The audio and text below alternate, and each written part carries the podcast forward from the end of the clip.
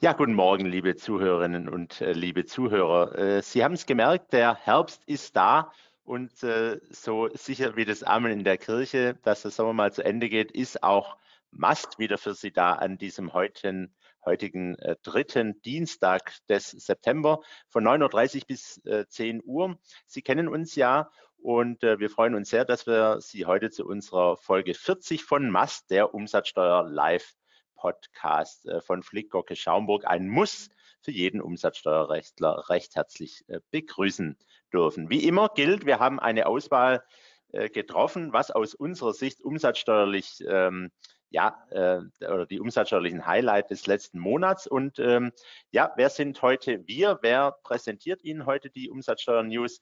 Das ist zum einen mein äh, lieber geschätzter Kollege Matthias äh, Bodi aus unserem Stuttgarter Büro. Guten Morgen, Matthias. Guten Morgen, Jörg. Ja, und mein Name ist Jörg Kurzenberger. Ich bin Partner ebenfalls hier in unserem äh, Stuttgarter Büro. Welche ähm, News haben wir heute für Sie rausgesucht und welche wollen wir Ihnen präsentieren? Wir haben uns äh, für vier Urteile entschieden. Wir starten mit einem EuGH-Urteil vom 7. September in der Rechtssache 453 aus 22 Michael Schütte. Ähm, da geht es um den sogenannten Remsmar-Anspruch und äh, oder um dessen Konkretisierung. Matthias, du wirst uns ja äh, einleiten, nochmal etwas schildern. Was ist eigentlich dieses sogenannte Remsmar-Anspruch? Und in der Folge werden wir auch darüber sprechen, was hat denn jetzt dieses Urteil äh, an Neuen gebracht. Dann kommen äh, drei BFH-Urteile, die wir für Sie ausgesucht haben. Das erste Urteil ist vom 11. Mai diesen Jahres in der Rechtssache 5R28 aus 20. Da geht es äh, um unseren absoluten Dauerbrenner, die umsatzsteuerliche Organschaft. Konkret geht es um die wirtschaftliche Eingliederung. Äh, ein BFH-Beschluss vom 28.08. ist unser nächster Fall in der Rechtssache 5 B44 aus 22. Da geht es um die Umsatzsteuer und Bruchteilsgemeinschaften.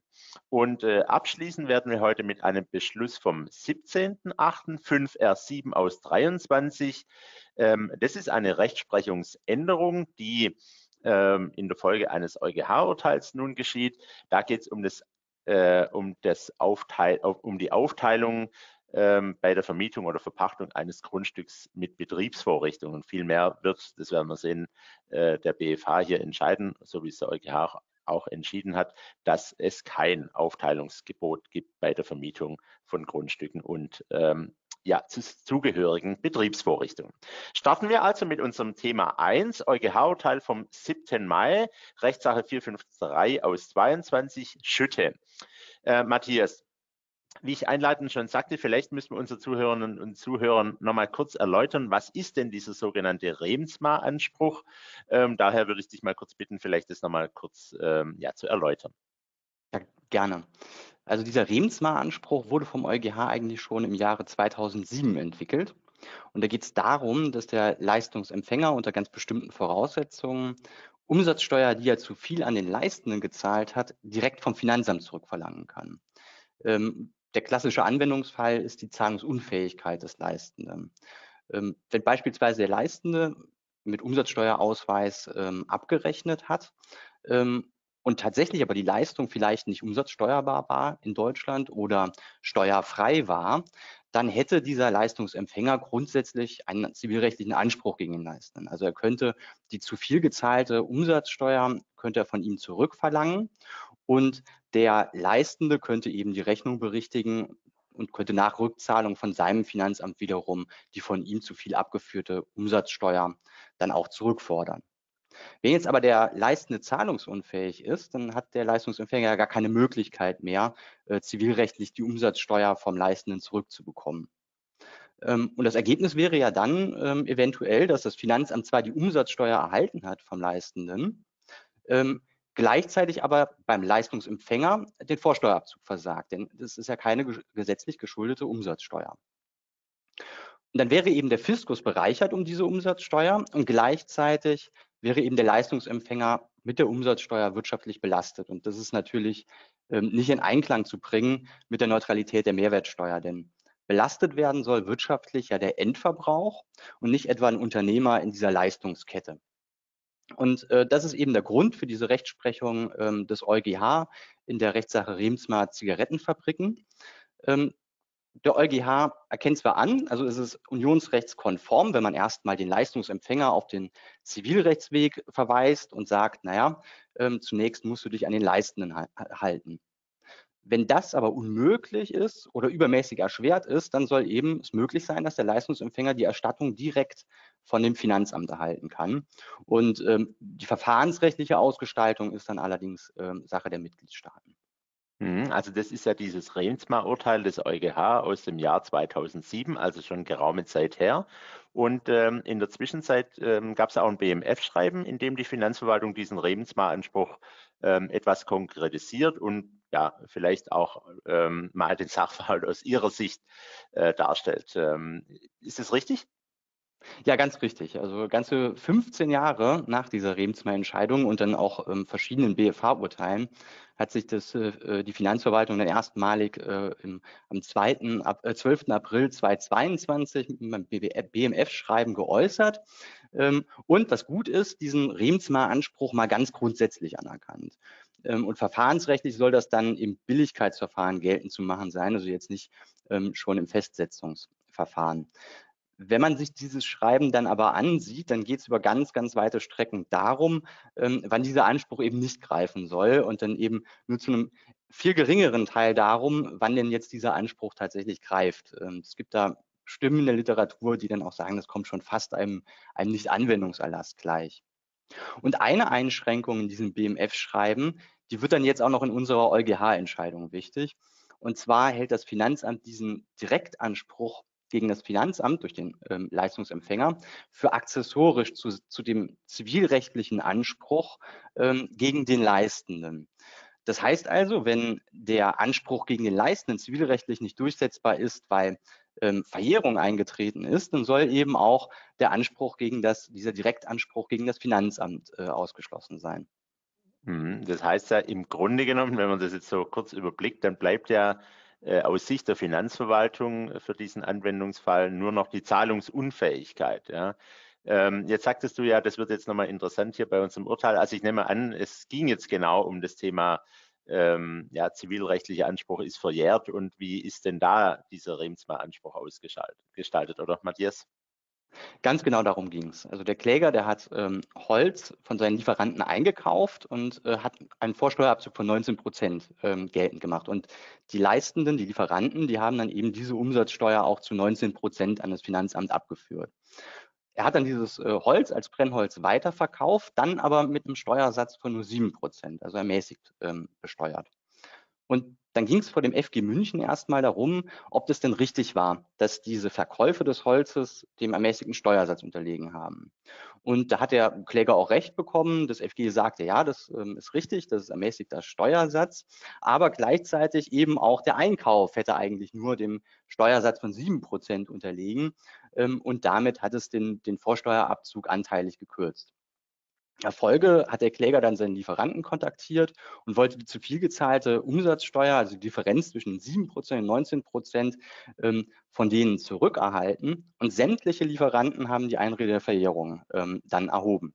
Also es war für ihn dann unmöglich, zivilrechtlich ähm, an diese überzahlte Umsatzsteuer wieder ranzukommen. Und deshalb gab es dann ein Billigkeitsverfahren und in dem wurde dann eben über diesen Remsmar-Anspruch gestritten. Und das FG München ging erstmal davon aus, dass so ein, so ein Remsmar-Anspruch vorliegend eher nicht greift. Ähm, und das ist auf die Sorge des FG München zurückzuführen, dass möglicherweise das Finanzamt doppelt, ähm, die, die Umsatzsteuer doppelt auszahlen muss. Denn wenn jetzt dieser Direktanspruch greift, dann würde ja der Leistungsempfänger ähm, die Umsatzsteuer, also diese Differenz zwischen den Steuersätzen, erstmal ausgezahlt bekommen vom Finanzamt. Und der Leistende, der könnte ja, und das hat mit dieser zivilrechtlichen Verjährung ja überhaupt nichts zu tun, der könnte ja ähm, die Rechnung dann berichtigen, die Umsatzsteuer dann nochmal auszahlen an den äh, Kläger und dann selbst von seinem Finanzamt die Erstattung der zu viel ähm, abgeführten Umsatzsteuer äh, verlangen. Und dann könnte zwar das, äh, das Finanzamt wieder an den Kläger herantreten und die im Rahmen des Direktanspruchs zunächst ausgezahlte Umsatzsteuer wieder zurückverlangen. Aber weil das Ganze ja zeitlich unbeschränkt geht, also diese, diese Berichtigung der Umsatzsteuer durch den Leistenden, ähm, wäre es dann so, dass letztlich das Finanzamt das Insolvenzrisiko des Klägers trägt, äh, trägt. Glücklicherweise hat das FG die Frage dann aber dem EuGH vorgelegt. Und der EuGH, der bejaht diesen äh, Direktanspruch und sagt auch ganz ausdrücklich, dass diese Zahlungsunfähigkeit eben nur, nur ein Beispiel für die Anwendbarkeit dieses Remsmar-Anspruchs ist, aber eben nur ein Beispiel. Also es gibt weitere Anwendungsfälle. Und das Risiko von einer Doppelerstattung sieht der EuGH dann auch nicht, denn der EuGH sagt, wenn der Leistende sich erstmal zivilrechtlich gegenüber dem Leistungsempfänger darauf beruft, dass Verjährung eingetreten ist, dann wäre es rechtsmissbräuchlich, wenn er dann später dennoch die Erstattung vom Finanzamt möchte. Also tatsächlich müsste auf dieser Stufe das Finanzamt einfach nicht nach Aussagen des Direktanspruchs nicht nochmal erstatten an den, an den Leistenden. Und dann kommt es eben nicht zu dieser Situation. Hm, also das ist ein sehr interessantes EuGH-Urteil, äh, sehr unternehmerfreundlich, muss man sagen. Aus meiner Sicht auf den ersten Blick auch zu Recht, wenn man mal bedenkt, dass der Unternehmer ja nur in Anführungsstrichen der Steuereinsammler für den Staat äh, sein soll, also keineswegs mit der Umsatzsteuer belastet ähm, werden soll. Kurzum kann man also sagen, diese Einschränkung ähm, dass äh, bei mangelnder Durchsetzbarkeit des zivilrechtlichen Anspruchs gegen den Leistern auch ein Remsmar-Anspruch ausscheidet, was die Finanzverwaltung ja in dem BMF-Schreiben Stück weit postuliert hat. Das kann so also nicht äh, aufrecht ähm, erhalten bleiben. Also das ist äh, hier zu korrigieren. Das ist eine schöne Sache. Jetzt war noch so ein ähm, kleiner Nebenaspekt bei diesem EuGH-Urteil, beziehungsweise bei der Vorlage des Finanzgerichts München. Ähm, da ging es ja auch um die Verzinsung nach 233a. Also ähm, was hat denn der EuGH oder hat sich der EuGH überhaupt zu dieser Verzinsung hier ähm, auch geäußert? Ja, mehr oder weniger. Ähm, also mhm ich glaube, dass der EuGH das FG München missverstanden hat. Was das FG München eigentlich wissen wollte, ist, wie jetzt ähm, dieser Unterschiedsbetrag zwischen dieser ursprünglichen Festsetzung der Vorsteuer zu 19 Prozent und ähm, der späteren Festsetzung zu nur 7 Prozent, ähm, ob der zu verzinsen ist nach Paragraph 233 AAO, also zu Ungunsten des Klägers. Worauf der EuGH dann letztlich eingegangen ist, ist, eine ob eine Verzinsung zugunsten des Klägers vorzunehmen ist, wenn dieser eben diesen Differenzbetrag schon gezahlt hat ans äh, Finanzamt und der aber nicht in einer, in einer angemessenen Frist eben wieder zurückerstattet wird an ihn. Und das würde der, der EuGH bejahen. Also es müsste dann eben als Verzugszins quasi ähm, verzinst werden zugunsten des Klägers. Ähm, jetzt vielleicht aus den Äußerungen des EuGH ableiten, dass dem Kläger gar keine Zinsnachteile entstehen dürfen. Ähm, aber was jetzt das FG München äh, letztlich daraus macht, das, das wird spannend bleiben. Ja, kommen wir jetzt zu unseren heutigen BFH-Urteilen. Wir starten mit einem Urteil zur Organschaft und wirtschaftlichen Eingliederung vom 11. Mai 2023, 5. Senat R28 aus 20 bevor wir jetzt zu dem Urteil kommen, ähm, wir hatten ja, oder vor dem, vor dem EuGH sind ja, ähm, sind ja schon äh, Verfahren zur Organschaft anhängig. Äh, Gibt es da was Neues? Kannst du da zum aktuellen Stand mal was sagen, Jörg? Ja, also ich habe jetzt extra nochmal ähm, ist mal ein guter Hinweis, in den Kar Gerichtskalender des EuGH geschaut im Vorgriff auf unsere Mastfolge. Ähm, aber da ist noch nichts terminiert. Also insofern äh, zu diesem Verfahren, das da jetzt vor dem EuGH zur deutschen Organschaft aktuell wieder anhängig ist, ähm, kann man sagen, gibt es nichts Neues. Ähm, also da steht jetzt jedenfalls mal keine Entscheidung unmittelbar äh, bevor. Okay, dann jetzt zu unserem BFH-Fall. Ähm, hier geht es ja um die wirtschaftliche Eingliederung. Und ich kann mich erinnern, dass der BFH vor nicht allzu langer Zeit ähm, auch schon ähm, die wirtschaftliche Eingliederung ähm, verneint hat, ähm, wenn, es um standardisierte Dienstleistungen geht, die jetzt ohne einen größeren Aufwand ausgetauscht ähm, werden können. Wie lag der Fall denn hier? Ja, also Matthias, das ist zum einen mal richtig Vielleicht muss man einleitend nochmal sagen, dass es äh, das, äh, ja, äh, das Tatbestandsmerkmal der wirtschaftlichen Eingliederung ist irgendwie schwer zu greifen. Also für uns Berater und augenscheinlich auch hier für die Gerichte. Und wie du sagst, dieses äh, Urteil, äh, das hier der BFH vor ein, zwei Jahren getroffen hat, das war etwas überraschend, weil es hier um eine standardisierte Dienstleistung gab, eine Vermietung äh, eines Bürogebäudes, wo der BFH sagte, das führt nicht zu einer wirtschaftlichen Eingliederung, weil das einfach ausgetauscht werden kann. Jetzt hier in, in unserem vorliegenden Fall werden wir ja gleich noch mal eine Sachverhalt hören. Ähm, da hat der BFH zwar die wirtschaftliche Eingliederung noch nicht bejaht, aber äh, dem Finanzgericht zur erneuten Prüfung ähm, ja, zurückgegeben. Und ähm, es gibt aber eindeutig den Anschein, dass der BFH hier meint, okay, hier liegt eine wirtschaftliche Eingliederung vor, kann es aber aufgrund äh, Sachverhaltsmängel noch nicht entscheiden. Okay, und wie war denn dann der Sachverhalt ähm, hier ja, in dem Fall? Genau, also ähm, zunächst mal relativ einfach. Klägerin hier war eine GmbH und diese GmbH, die vermietete und verwaltete äh, eigene und fremde Wohn- und Gewerbeimmobilien. Alleingesellschafter dieser äh, GmbH und zugleich auch einzige Geschäftsführer im Streitjahr war der G. Also wir haben G und der hielt alle Anteile an dieser ähm, gegenständlichen äh, GmbH. Und jetzt, und das ist das auch, was wir jetzt in der Praxis zunehmend erleben, äh, wurde es im vorliegenden Fall nur deshalb spannend, weil zum einen mal die GmbH als auch der G, also diese Alleingesellschaft, Insolvenz wurde oder, oder Insolvenz ging. Und der Insolvenzverwalter der GmbH, also dieser Tochtergesellschaft, der hat nun also vorgetragen, dass die GmbH gar kein selbstständiger Unternehmer war, sondern vielmehr Organgesellschaft äh, des G. Und folglich hat er nach seiner Ansicht die zu Unrecht festgesetzte und abgeführte Umsatzsteuer vom Finanzamt zurückgefordert. Sprich, er hat eine Steuererklärung mit einer Festsetzung von null abgegeben. Und äh, das ist natürlich jetzt overall ein erheblicher Hebel, äh, weil einerseits natürlich die Steuer, die er vom Finanzamt zurückbekäme, die Masse erheblich ähm, verbessern würde, während der Fiskus gar aufgrund der Insolvenz des potenziellen Organträgers des G gar keine Chance hat, an die entsprechende Umsatzsteuer zu kommen, also im Grunde genommen leer ausgehen würde oder eben nur mit einer Quote befriedigt würde. Ähm, zum Schluss war ja tatsächlich auch nur die wirtschaftliche Eingliederung strittig, weil eben der G allein Gesellschafter und Geschäftsführer war. Aber diese wirtschaftliche Eingliederung, die wurde eben vom Finanzamt ähm, abgelehnt. abgelehnt. Äh, konkret muss man sagen, dass der Sachverhalt, der jetzt im BFH äh, hier äh, Urteil äh, beschrieben ist, etwas verworren ist. Unstrittig war jedenfalls, was jetzt die wirtschaftliche Eingliederung angeht, dass zwischen dem G, also der, dem potenziellen Organträger und der GmbH nur ganz unwesentliche direkte Leistungsbeziehungen äh, vorlagen. Vielmehr war es aber so, dass diese GmbH Teil einer Immobiliengruppe war, der sogenannten V-Gruppe. Und ähm, die GmbH hat eben umfangreiche Immobilien der V-Gruppe verwaltet. Und diese V-Gruppe, die irgendwie ja auch zu diesem G offenbar gehörte, ähm, äh, die hat ja wohl umfassende Leistungen dieses G wiederum ähm, erhalten. Also dann wäre, dann könnte jetzt diese wirtschaftliche Eingliederung quasi mittelbar vorliegen. Und da hat der BFH ja auch schon in der Vergangenheit entschieden, dass das geht, dass eben auch ähm, Leistungen zwischen äh, Schwestergesellschaften zu einer wirtschaftlichen Eingliederung führen können. Dann müsste aber jetzt hier die Schwestergesellschaft auch Organgesellschaft des G sein. Wie, wie sieht es denn da aus?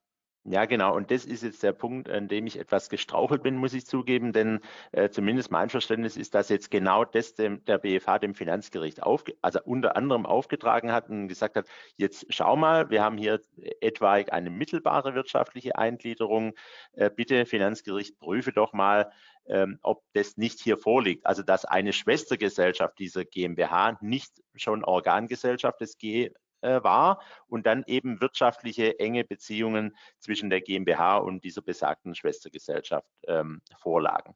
Aber davon abgesehen hat der BFH natürlich ähm, doch ein paar wichtige Aspekte genannt. Also zum einen mal hat er ganz klar seine Rechtsprechung bestätigt, dass eine mittelbare wirtschaftliche Eingliederung über äh, Verflechtungen zu Schwestergesellschaften möglich ist. Das heißt, es, eine wirtschaftliche Eingliederung setzt nicht voraus, dass es äh, unmittelbare Leistungsbeziehungen zwischen Organträger und Organgesellschaft gibt. Und daneben gibt es weitere ähm, schöne äh, Aussagen des BFH. Also unschädlich, so der BFH, das ist auch ständige Rechtsprechung, äh, sei es äh, für die Organschaft, wenn diese wirtschaftliche Eingliederung nicht ganz so stark ausgeprägt ist als die finanzielle und organisatorische. Vielmehr würde ein vernünftiger wirtschaftlicher Zusammenhang äh, äh, äh, im Sinne einer wirtschaftlichen Einheit, Kooperation und Verflechtung ausreichen. Das heißt, die Tätigkeiten von Organgesellschaft und Organträger, die sollen aufeinander abgestimmt sein und sich fördern und ergänzen. Ähm, und das wiederum äh, würde dann ausreichen, wenn es mehr als nur unerhebliche Leistungen zwischen Organträger und Organgesellschaft gibt oder eben halt zu Schwestergesellschaften. Äh, interessant ist ein weiterer Aspekt des BFH, ähm, der umsatzsteuerlich ja bislang noch nie so hervorgehoben wurde und vielleicht auch ein neuer Aspekt ist und deshalb ist mir so wichtig, das zu nennen, äh, denn es wurde im Verfahren vorgebracht, dass ein Gewinnausgleich äh, wahrscheinlich im Sinne eines Ergebnisabführungs, äh, Abführungsvertrags alleine keine wirtschaftliche Eingliederung bedeuten würde. Äh, das hat der BFH erwähnt, ja. Äh, daraus lässt, man, lässt sich aber vielleicht ja ableiten, dass im Umkehrfall, wenn so ein Gewinnabführungsvertrag vorliegt, das heißt, wenn in der Regel eine ertragssteuerliche Organschaft gegeben ist, ähm, dass das vielleicht dann doch äh, auch Auswirkungen auf die wirtschaftliche Eingliederung in der Umsatzsteuer hat. Ähm, und wenn das so wäre, muss ich sagen, dann wäre das recht schön. Wie ich ja einleitend sagte, ist die wirtschaftliche Eingliederung irgendwie wenig prägnant. Ja, da kann man mal links, mal rechts abbiegen. Ähm, wenn man jetzt hier wieder so, so ein klares Merkmal hätte, Ergebnisabführungsvertrag, wie wir es bei der organisatorischen Eingliederung dem Beherrschungsvertrag haben, das, äh, das würde natürlich erhebliche Rechtssicherheit geben. Zum einen natürlich für die Finanzämter, äh, zum anderen aber auch für die Unternehmen und auch für die Berater. Das wäre eigentlich äh, schon schön. Vielleicht kann man das ja nochmal etwas näher beleuchten. Und zum Schluss hat der BFH äh, sich dann auch noch zur Verwaltungsauffassung äh, geäußert, wonach die wirtschaftliche Eingliederung voraussetzte, dass der Organträger die Beteiligung an der Organgesellschaft seinem Unternehmensvermögen zugeordnet hat. Jetzt bei dieser mittelbaren Eingliederung zwischen Schwestergesellschaften, da scheint es jetzt auf den ersten Blick äh, nicht einleuchten, kann aber durchaus der Fall sein. Ähm, ob das jetzt so zwingend sein muss, das lässt der BFH hier äh, offen und sagt aber, dass es jedenfalls so zu verstehen ist, dass es eben auf diese besagten wirtschaftlichen Verflechtungen ankommt. Das heißt, ähm, es kommt nun im Verfahren entscheidend darauf an, ob nicht die Verflechtungen zwischen dem G und einem Unternehmen dieser übrigen V-Gruppe einerseits und dann zwischen eben dieser, diesem Unternehmen der V-Gruppe und der GmbH zumindest zu einer äh, mittelbaren wirtschaftlichen Eingliederung der G äh, der GmbH in das Unternehmen des G führt. Und da ist jetzt das Finanzgericht äh, wieder gefragt. Gut, kommen wir also zu unserem äh, dritten Fall, BFH-Beschluss vom 28. August, 5b 44 aus ähm, 22. Matthias, ähm, wie hier der Titel schon besagt, es geht um die Umsatzsteuer- und Bruchteilsgemeinschaften. Konkret, um was ging es denn? Der äh, Kläger, der hat ein Grundstück äh, steuerpflichtig an den Sohn vermietet, also mit Option, äh, mit Optionsausübung. Und in der Folgezeit hat er dann das hälftige Miteigentum an eben diesem Grundstück auf seine Ehefrau übertragen. Und Ehefrau und Kläger haben dann weiter an den, an den Sohn steuerpflichtig vermietet. Ähm, bis dann irgendwann Ehefrau und Kläger eben dieses Grundstück an den Sohn veräußert haben, haben dabei aber nicht zur Umsatzsteuer optiert. Also die Veräußerung war damit steuerfrei und auch vorsteuerschädlich. Das war im äh, Jahr 2015. Und das Finanzamt ging dann davon aus, dass der Kläger eben wegen dieser ähm, vorsteuerschädlichen Veräußerung, dieser vorsteuerschädlichen Verwendung ähm, seinen Vorsteuerabzug in Bezug auf dieses Grundstück nach 15a USTG ähm, berichtigen muss. Und ähm, das gab dann einen Rechtsstreit und das FG hat dem Finanzamt auch Recht gegeben und der Kläger hat sich eben dagegen dann mit seiner Revision ähm, gewehrt. Mhm. Und jetzt, ich gehe mal davon aus, jetzt stellt sich die Frage, wer oder muss überhaupt eine Vorsteuerberichtigung äh, vorgenommen werden und wer? Denn zunächst mal war der Ehemann ja Eigentümer des Grundstücks, hat steuerpflichtig vermietet, dann hat er die Hälfte an seine Frau verschenkt die, und insgesamt haben sie es dann steuerfrei ähm, veräußert. Also Matthias, wer muss denn die Vorsteuerberichtigung, wenn, vornehmen? Ja, ganz genau, das ist das Problem.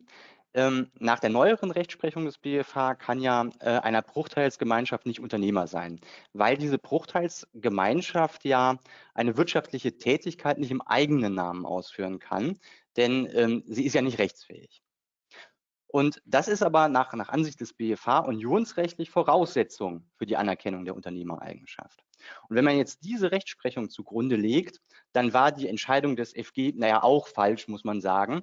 Denn die Übertragung des Miteigentumsanteils an die, an die Ehefrau zunächst, das wäre eine Geschäftsveräußerung im Ganzen gewesen. Denn die Ehefrau hat ja mit diesem Miteigentumsanteil ähm, die Vermietung fortgesetzt an den äh, Sohn.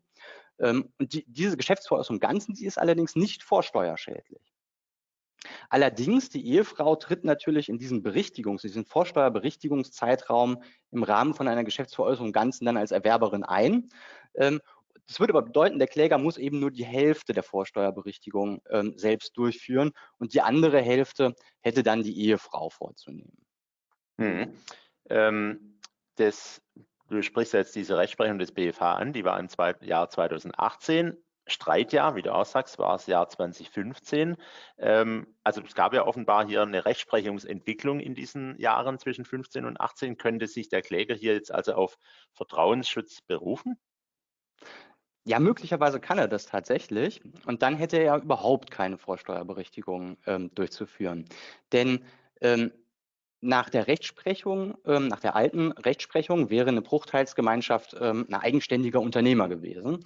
Und dann wäre das äh, Grundstück im ersten Schritt auf diese Bruchteilsgemeinschaft übertragen worden und dann auch im Rahmen einer Geschäftsveräußerung im Ganzen eben auch unschädlich in diesem ersten Schritt.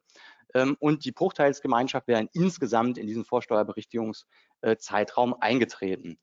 Ähm, und dann wäre eben die Veräußerung durch die Bruchteilsgemeinschaft an den Sohn, die Bruchteilsgemeinschaft ist ja eigen, eigenständiger Unternehmer, die wäre dann letztlich vorsteuerschädlich gewesen. Und dann hätte aber auch natürlich die Bruchteilsgemeinschaft die Berichtigung nach 15a USTG durchzuführen und eben nicht der Kläger. Ähm, das konnte der BFH jetzt nicht abschließend entscheiden. Er hat es äh, zurückverwiesen an das FG und das FG muss sich dann eben die formelle Bescheidlage anschauen und dann eben entscheiden, ob der Vertrauensschutz nach 173 Absatz 1 Nummer 3 AO zu gewähren ist. Hm. Also jetzt kommt es ja hier oder kam äh, ja sehr auf die Rechtsprechung an. Als alte Rechtsprechung, okay, Bruchteilsgemeinschaft kann Unternehmer sein, 2018, nee, äh, geht doch nicht, mangels Rechtsfähigkeit. Und jetzt wurde aber äh, auf Januar 23 der Paragraph 2 Absatz 1 diesbezüglich geändert und hat einen Zusatz erhalten, wonach die Unternehmereigenschaft unabhängig davon gegeben sein kann, ob ähm, der Unternehmer oder die Person nach anderen Vorschriften rechtsfähig ist. Ähm, jetzt hatten wir hier das Streitjahr 2015. Hat sich der BFH trotzdem zu dieser ähm, Gesetzesänderung im Jahr 23 äh, geäußert? Ja, interessanterweise tatsächlich, du sagtest schon, ähm, es war eigentlich ja für den Streitfall nicht von Bedeutung. Aber er hat sich dazu geäußert. Ähm, und dieser Zusatz, der wurde ja tatsächlich genau deshalb eingeführt, um eben diese Rechtsprechung ähm, äh, um dieser Rechtsprechung des BFH entgegenzuwirken. Und jetzt lässt der BFH aber schon ein bisschen durchblicken, dass man diese neue Gesetzesfassung vielleicht unionsrechtskonform einschränkend auslegen muss. Und ähm, dann wären wahrscheinlich die Bruchteilsgemeinschaften weiterhin nicht unternehmerfähig. Und dann hätte auch diese Gesetzesänderung der letztliche Ziel verfehlt. Also es bleibt bei den Bruchteilsgemeinschaften trotz der gesetzlichen Neuregelung wahrscheinlich spannend. Ja, dann wollen wir unsere heutigen BFH-Urteile ähm, abschließen, Jörg. Kommen wir zum Urteil vom 17. August 2023, fünfter Senat R7 aus 23. Und es handelt sich hierbei um das Folgeurteil ähm, des EuGH vom 4. Mai 2023, äh, C516 aus 21. Und ähm, das EuGH-Urteil, das ähm, hatten wir beide ja äh, schon in einer Mast-Folge, ich glaube im Mai oder Juni besprochen. Jörg, ganz kurz, um was ging es da und ist der BFH jetzt der Rechtsprechung des EuGH gefolgt? Ja, Matthias, du hast ganz recht, ist mir auch aufgefallen in der Vorbereitung und äh, um es vorwegzunehmen, also es gibt keine Überraschung, sondern der BFH übernimmt im Grunde genommen ähm, das Urteil des, äh, des EuGH äh, ohne jetzt nochmal dem EuGH vorzulegen. Und konkret, äh, und jetzt werden Sie sich alle wieder daran erinnern, das war ein sehr prägnanter Fall, konkret ging es nämlich um die Verpachtung eines Stallgebäudes zur Putenaufzucht, einschließlich der darin fest eingebauten Vorrichtungen und Maschinen, also diesen Betriebsvorrichtungen, die eben dazu erforderlich waren, diesen Putenstall oder diese Putenaufzucht zu betreiben. Der Verpächter hatte die Verpachtung insgesamt nach 4 Nummer 12 als steuerfrei behandelt während das Finanzamt für die anteilige Vermietung der Betriebsvorrichtungen Umsatzsteuer äh, festgesetzt hat. Das entsprach auch der bisherigen Rechtsprechung des äh, BFH und auch der Finanzverwaltungsauffassung, denn äh, der Paragraph 4 Nummer 12 Satz 2, der sieht vor, dass äh, die äh, Steuerbefreiung für die Vermietung von Betriebsvorrichtungen ausgeschlossen ist. Und da aus diesem äh, Satz 2 hat man eben abgeleitet, dass es bei einer einheitlichen Vermietung doch auch ein Aufteilungsgebot, steuerfrei für die Immobilie, steuerpflichtig für die Betriebsvorrichtung gibt. Der EuGH, der war, war eben mit diesem Fall dann beschäftigt, hat es anders gesehen und hat gesagt, naja, wenn es sich bei der Vermietung dieser Betriebsvorrichtung um eine Nebenleistung zur steuerfreien Hauptleistung handelt, ähm, dann ähm, ist halt insgesamt alles steuerfrei zu beurteilen, also auch die steuerfrei, äh, auch die Vermietung der Betriebsvorrichtungen.